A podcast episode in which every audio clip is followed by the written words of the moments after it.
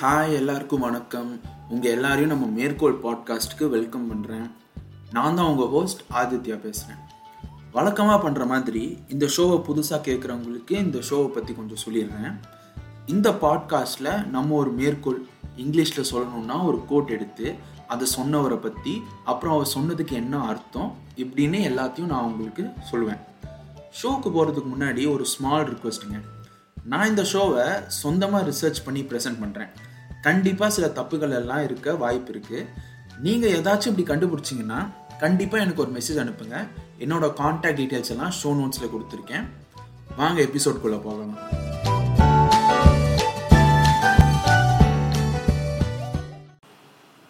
இன்னைக்கு நம்ம பார்க்க போகிற மெர்கோல் சொன்னது வந்து எபிக் டீட்டஸ்ன்னு ஒரு டர்க்கிஷ் ஃபிலாசபர் ஒரு ரெண்டாயிரம் வருடங்களுக்கு முன்னாடி இவர் ஒரு வசதியான குடும்பத்தில் அடிமையாக வேலை செஞ்சுட்டு இருந்த இவங்களுக்கு பிறந்தாரு. சின்ன வயசுலேருந்து இவருக்கு ஃபிலாசபினா ஒரு ஒரு தனி இன்ட்ரெஸ்ட்டும் கொஞ்சம் ரொம்ப பிடிக்கும் இவருக்கு. அவருக்கு கொஞ்சம் வருடங்கள் பிறகு சுதந்திரம் கிடைச்சிது. அந்த ஒரு பணக்கார குடும்பத்தில் ஏழையாக இருந்தார்ல அந்த பணக்கார குடும்பத்தில் வந்துட்டு சில விஷயங்கள் நடந்து இவருக்கு வந்துட்டு விடுதலை கொடுத்துட்டாங்க. சரிப்பா நீ வெளியில் போயிட்டு நீ என்ன பண்ணணும்னு நினைக்கிறியோ போய் பண்ணு அப்படின்னுட்டு அவங்களோட மாஸ்டர் அவங்களோட முதலாளிகள் வந்துட்டு எபிக்டீட்டஸ்க்கு சொல்லிட்டாரு. இவர் என்ன பண்ணாருன்னா அப்புறம் இட்டலிக்கு வந்துட்டார். இட்டலியில் ரோம்னு ஒரு சிட்டி இருக்குது அந்த சிட்டியில் வந்துட்டு இவர் வாழ ஆரம்பித்தார் அந்த சிட்டியில் வந்துட்டு இவர் கொஞ்சம் கொஞ்சமாக ஃபிலாசபி வந்துட்டு சொல்லி கொடுக்க ஆரம்பித்தார் இந்த விஷயத்த வந்துட்டு இவர் இருபத்தஞ்சு வருஷமாக பண்ணிக்கிட்டு இருந்திருக்காரு. அப்புறம் காலங்கள் மாற மாற அந்த ரோம் ஆளுநர் ராஜாவும் மாறினார்.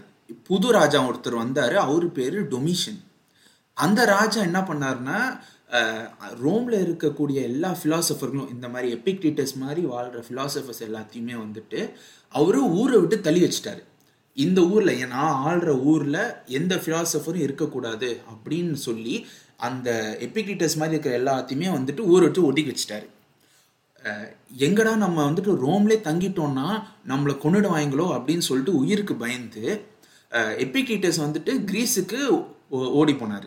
கிரீஸ் வந்துட்டு இட்டலிக்கு கொஞ்சம் பக்கத்தில் இருக்கிற ஒரு கண்ட்ரி அதுக்கு ஓடி போயிட்டார். அங்கே போய் அவரும் வந்துட்டு ஃபிலாசபி சொல்லி கொடுக்க ஆரம்பித்தார் அதையே வந்துட்டு அவர் வாழ்க்கையோட கடைசி நாட்கள் வரைக்கும் கிரீஸ்லேயே இருந்து அவரோட ஃபிலாசபியெல்லாம் வந்துட்டு மற்றவங்களுக்கும் சொல்லி கொடுத்தாரு.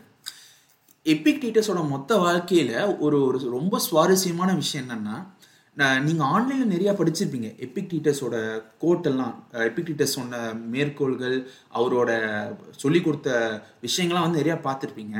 ஆனால் அதில் சுவாரஸ்யமான ஃபேக்ட் என்னன்னா இது எதையுமே வந்துட்டு அவராக பதிவு பண்ணல.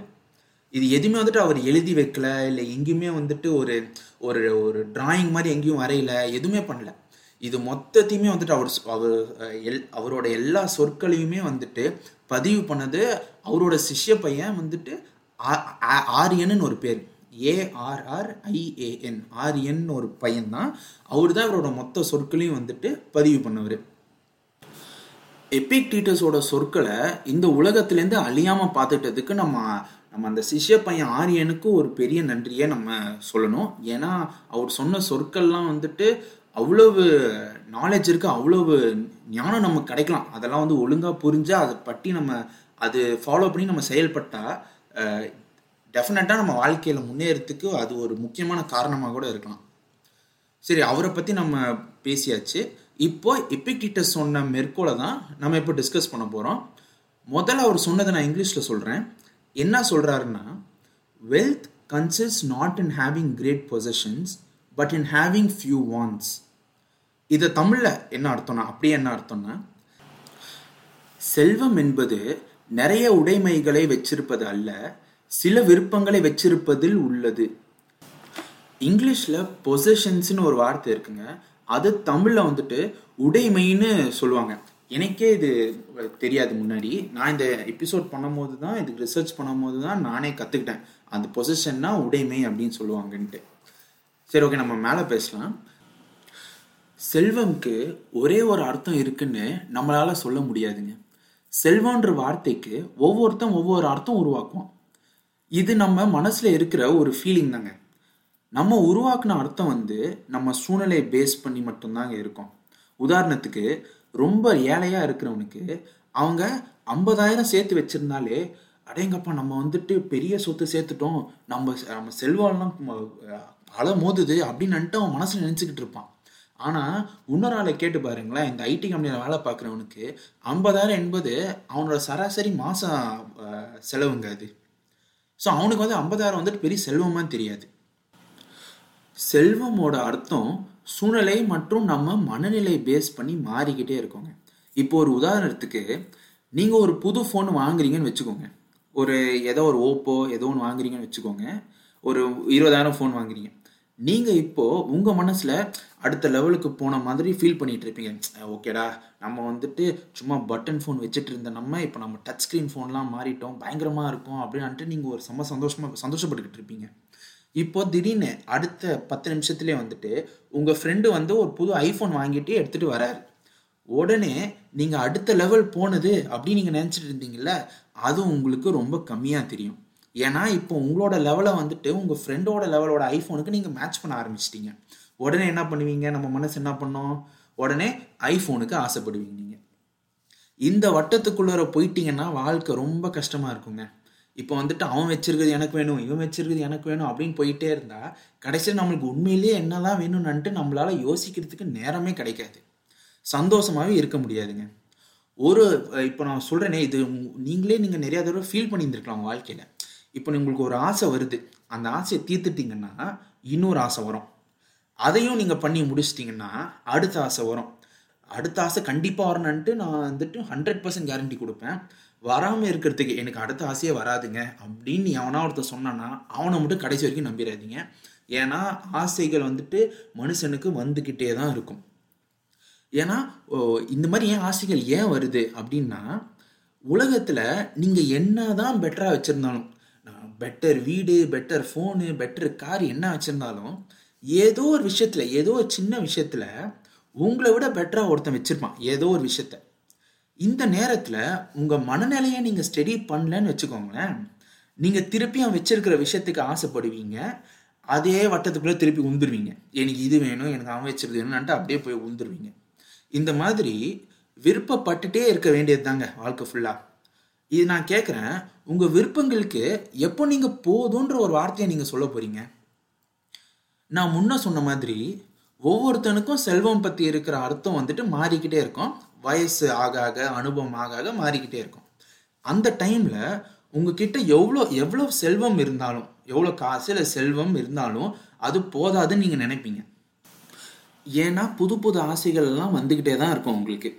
அதனால உங்கள் விருப்பங்களை எவ்வளோ அளவுக்கு உங்களால் கம்மி பண்ண முடியுமோ அதை பண்ணீங்கன்னா அப்போ நீங்கள் உண்மையான செல்வங்களை காணுவதற்கு நிறையா சந்தர்ப்பங்கள் உங்களுக்கு அமையும். இதை நீங்கள் சரியாக செய்யணும்னா நீங்கள் வந்து உங்கள் மனசை திடப்படுத்திக்கணுங்க.